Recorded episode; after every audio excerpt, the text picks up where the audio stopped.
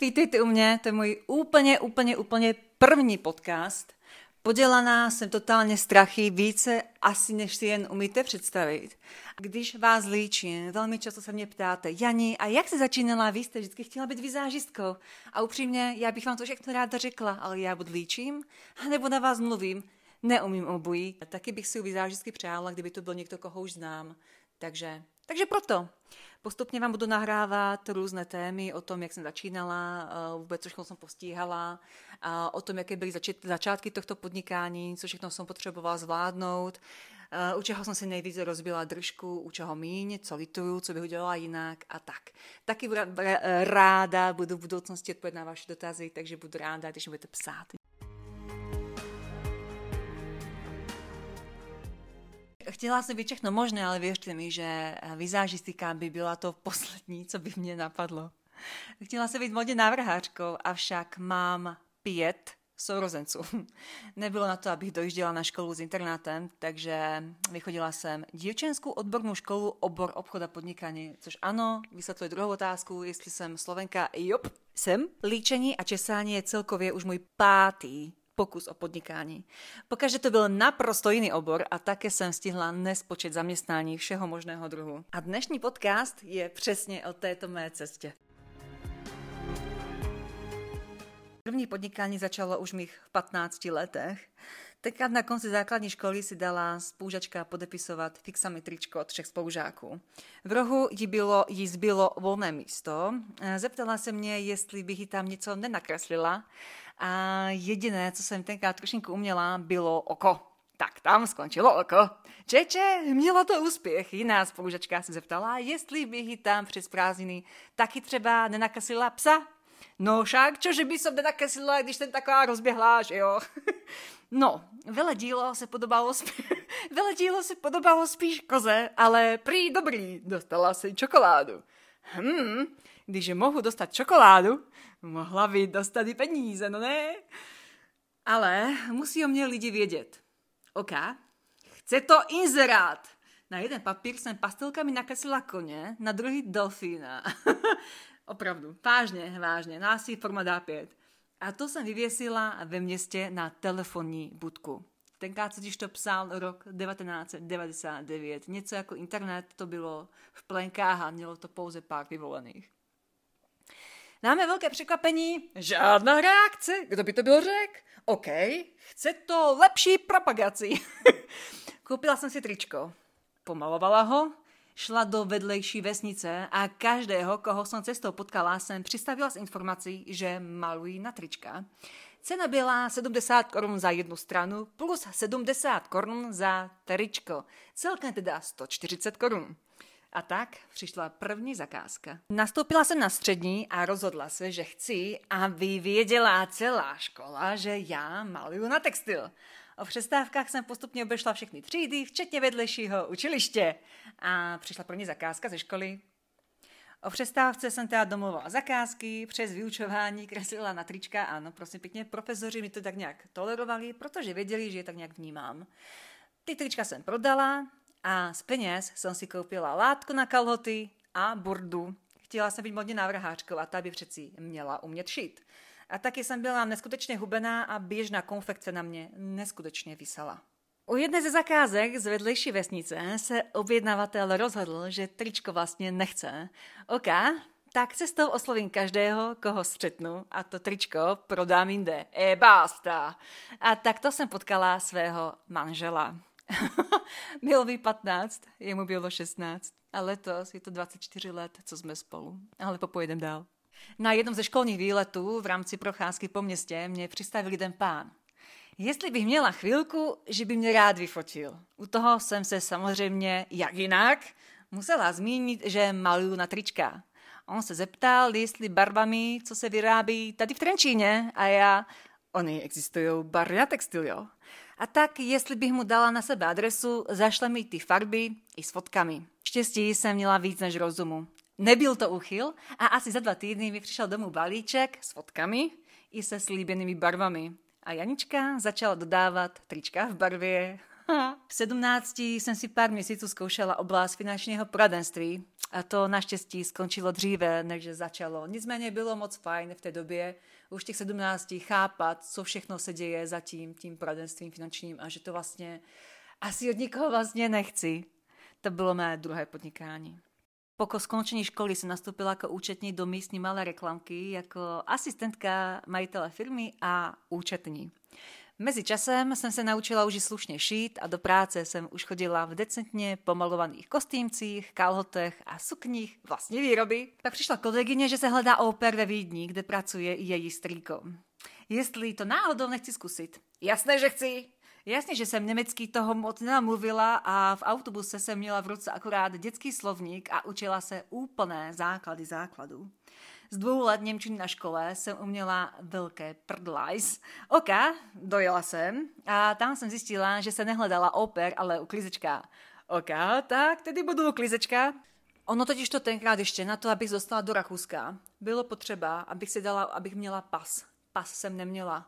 Takže jsem musela nutně jít a dát si udělat pas, který mě tenkrát vyšel na 2,5 tisíc. To byla zrovna částka, kterou jsem vydělala po dvou dnech tam. Um, avšak paní tenkrát ve mě moc nevěřila, upřímně byla jsem strašně pomalá.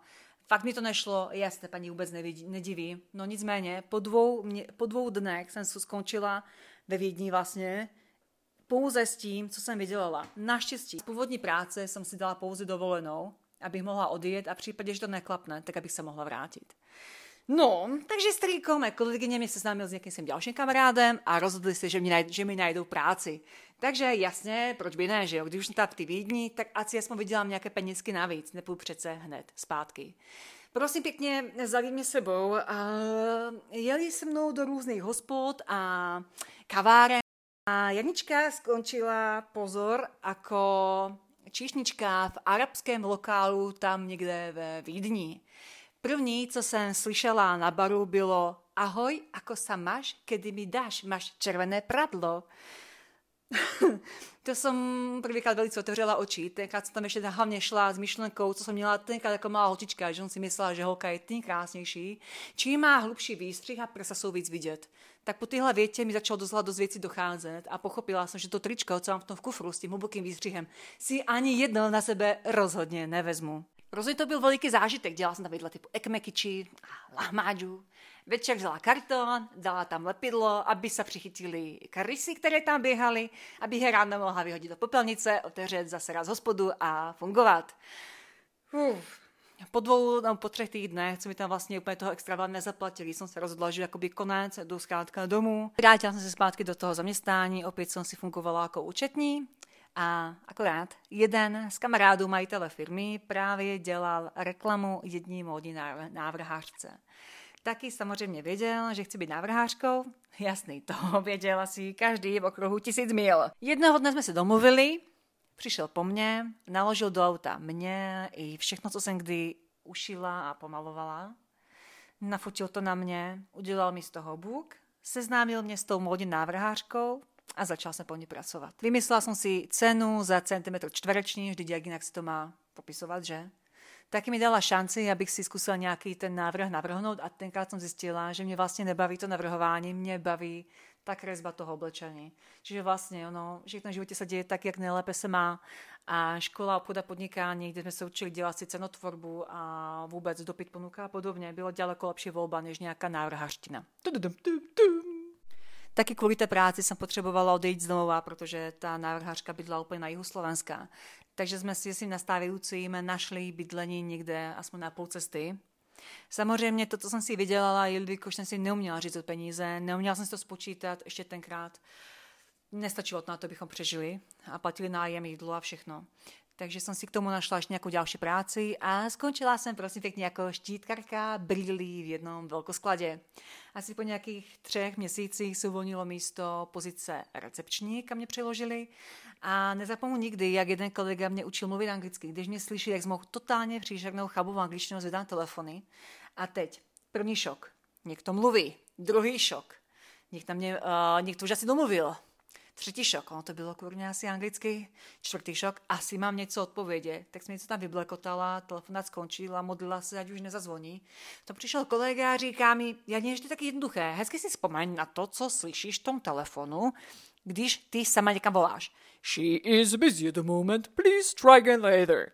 Takže když zazvonil telefon, slyšela jsem angličtinu, tohle jsem se vypustila a věděla jsem, jediné, co potřebuji zaslechnout, jaké jméno mám připojit, když zavolá znova.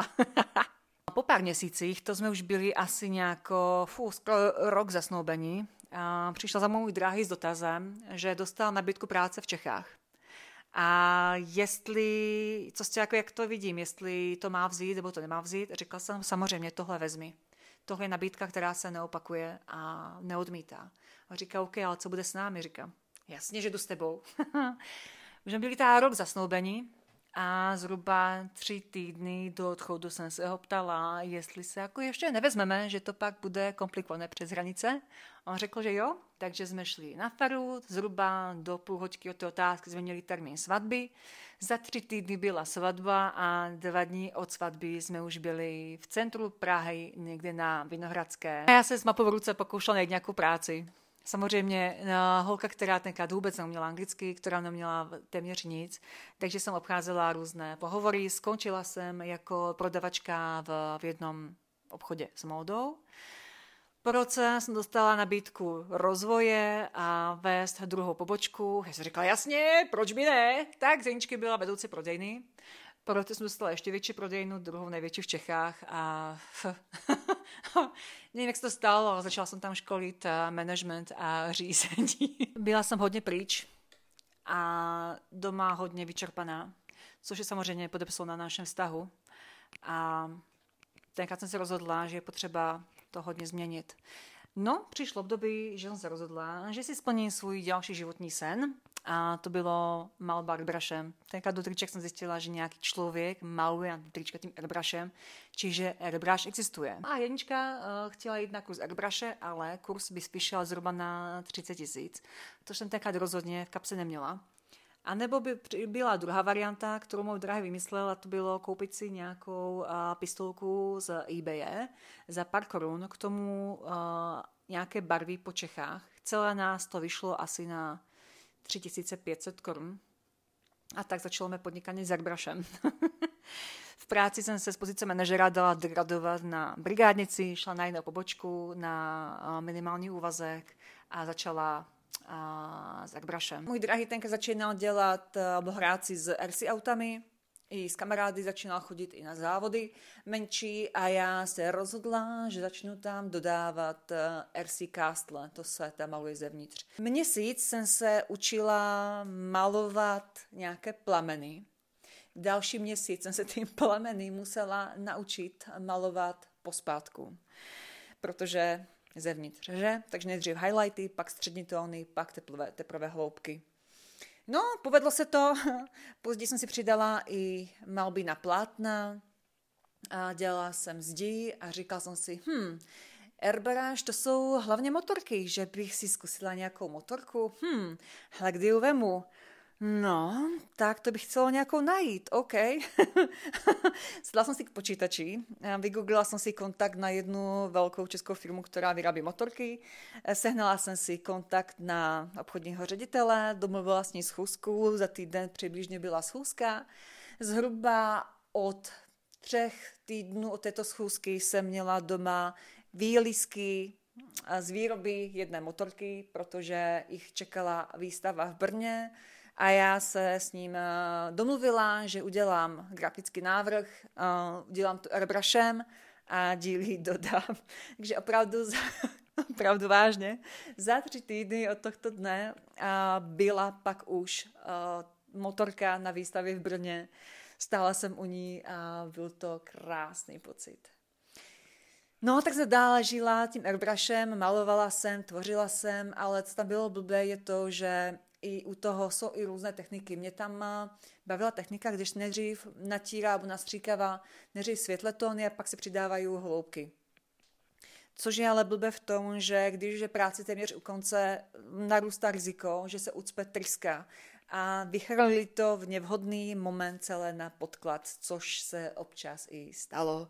Jo, jste děláte portrét na zakázku, pěkných 60-70 hodin a zrazu a jediné, co vám zbývá, je rozdejchat to, a dát to stranou, druhý den vzít opět uh, smrkl a celé to sundat, opět vzít šepsový nátěr a začínat úplně totálně od nuly. Jedna z mých kolegyň na ty prodejně mi říká, že to, co si já viděla od toho plátna po těch dvou týdnech, si ona viděla prodejně kosmetiky za jeden večer. A já tak říkala, jsem úplně blbá, ne asi, takhle se tím morduju, není to úplně jisté, už mám toho paniku stres ke koncu.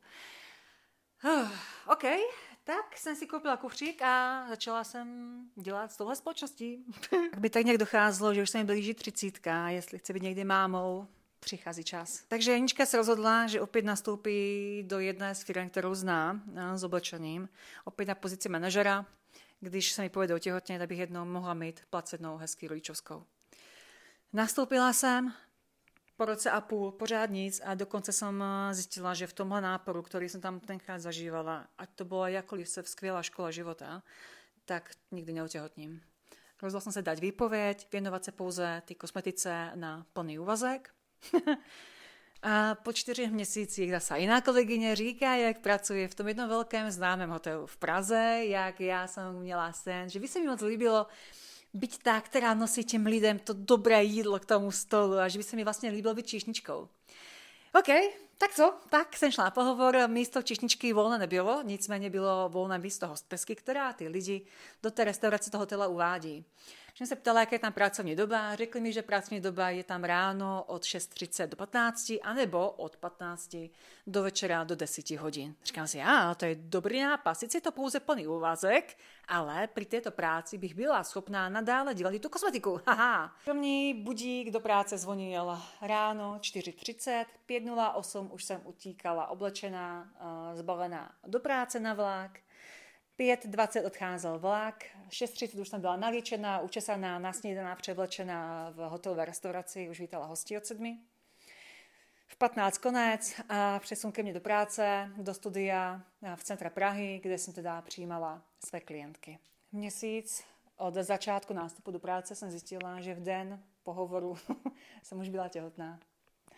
Protože když to nevím, čekáme, když to pustíme z hlavy, že to nedaří, tak ono to prostě přijde. A o to bylo na celko jasnější, že potřebuji si nutně udržet a dobře rozjet tuhle práci, a hodně ty kosmetiky, protože nemůžu se vrátit do hotela, po, když bude už dítě na světě. Kdyby tady sami dva v Čechách bez hlídání, zkrátka to nejde. To dneska nevím, jak jsem to úplně zvládala, jak to bylo fyzicky možné ale nadále až do 9. měsíce jsem fungovala opravdu obou zaměstnáních když uh, jsem byla v devátém měsíci, pamatuju, jak jsem utíkala na vlak a říkala se hlavně nepadnout na břicho, nepadnout na břicho.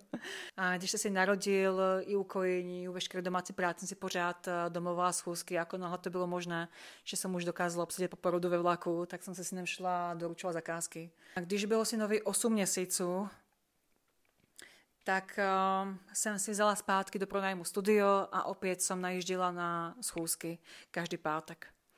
Bohužel proběhlo to zhruba tak, že 6, týdnů, 6 dnů se pokoušeli domluvit pomezi veškerou tu práci, kterou si opravdu asi umíte představit, pokoušela domluvit schůzky.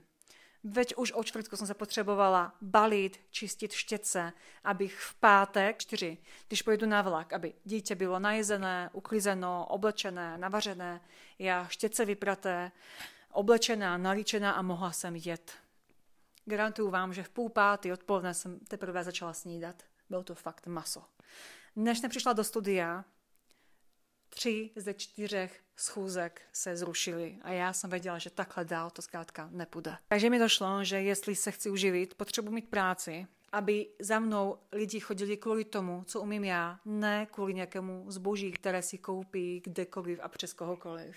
Já jsem si tenkrát byla hodně jistá, že jako líčit jako hodně, hodně dobře umím. A říkala jsem si, říkala jsem si, OK, tak já pro jistotu zkusím nějaký ten kurz, kdyby náhodou mi to ještě přece jen mělo co dát. já vám říkám, že po tom jednodenním kurzu, když jsem se podívala na sebe do zrcadla, tak jsem nechápala a myslela jsem si, že domů půjdu potrubní poštou. v ten den skončila, skončila moje dráha v této společnosti a já věděla, že začnu fungovat sama za sebe. A jestli mám vyjíždět na svatby kvůli nalíčení, tak jestli chci opravdu přežít a uživit se, nutně je potřebné, abych se naučila i česat. Takže měsíc od prvního kurzu líčení jsem šla na první kurz česání. Samozřejmě vizážistka bez auta jako vizážistka bez nohy. Za ušetřené peníze z hotelu koupila auto, šla na kondičné jízdy, no kondičné jízdy, já nevěděla, které je brzda a plyn. A tak to začala má dráha vizážistiky. Rozhodně to nebyla jednoduchá cesta, rozhodně to bylo totálně, ale totálně zmotané. Nicméně mám opravdu velikou radost, protože mám pocit, že všechno, co, se, co jsem se kdy naučila, aktuálně umím využít v té práci, kterou dělám právě teď. Na teď jsem šťastná jako vizážistka, když nebudu, já si zase vymyslím něco nového. Děkuji moc, že jste to doposlouchali až sem. Na Instagram vložím k tomuto příspěvku taky pár fotek z tohto období a budu taky vděčná za feedbacky a jestli vás to se mnou vůbec bavilo, jestli jste to doposlouchali a na jaké další témy by měly být další díly. Mějte se báječně.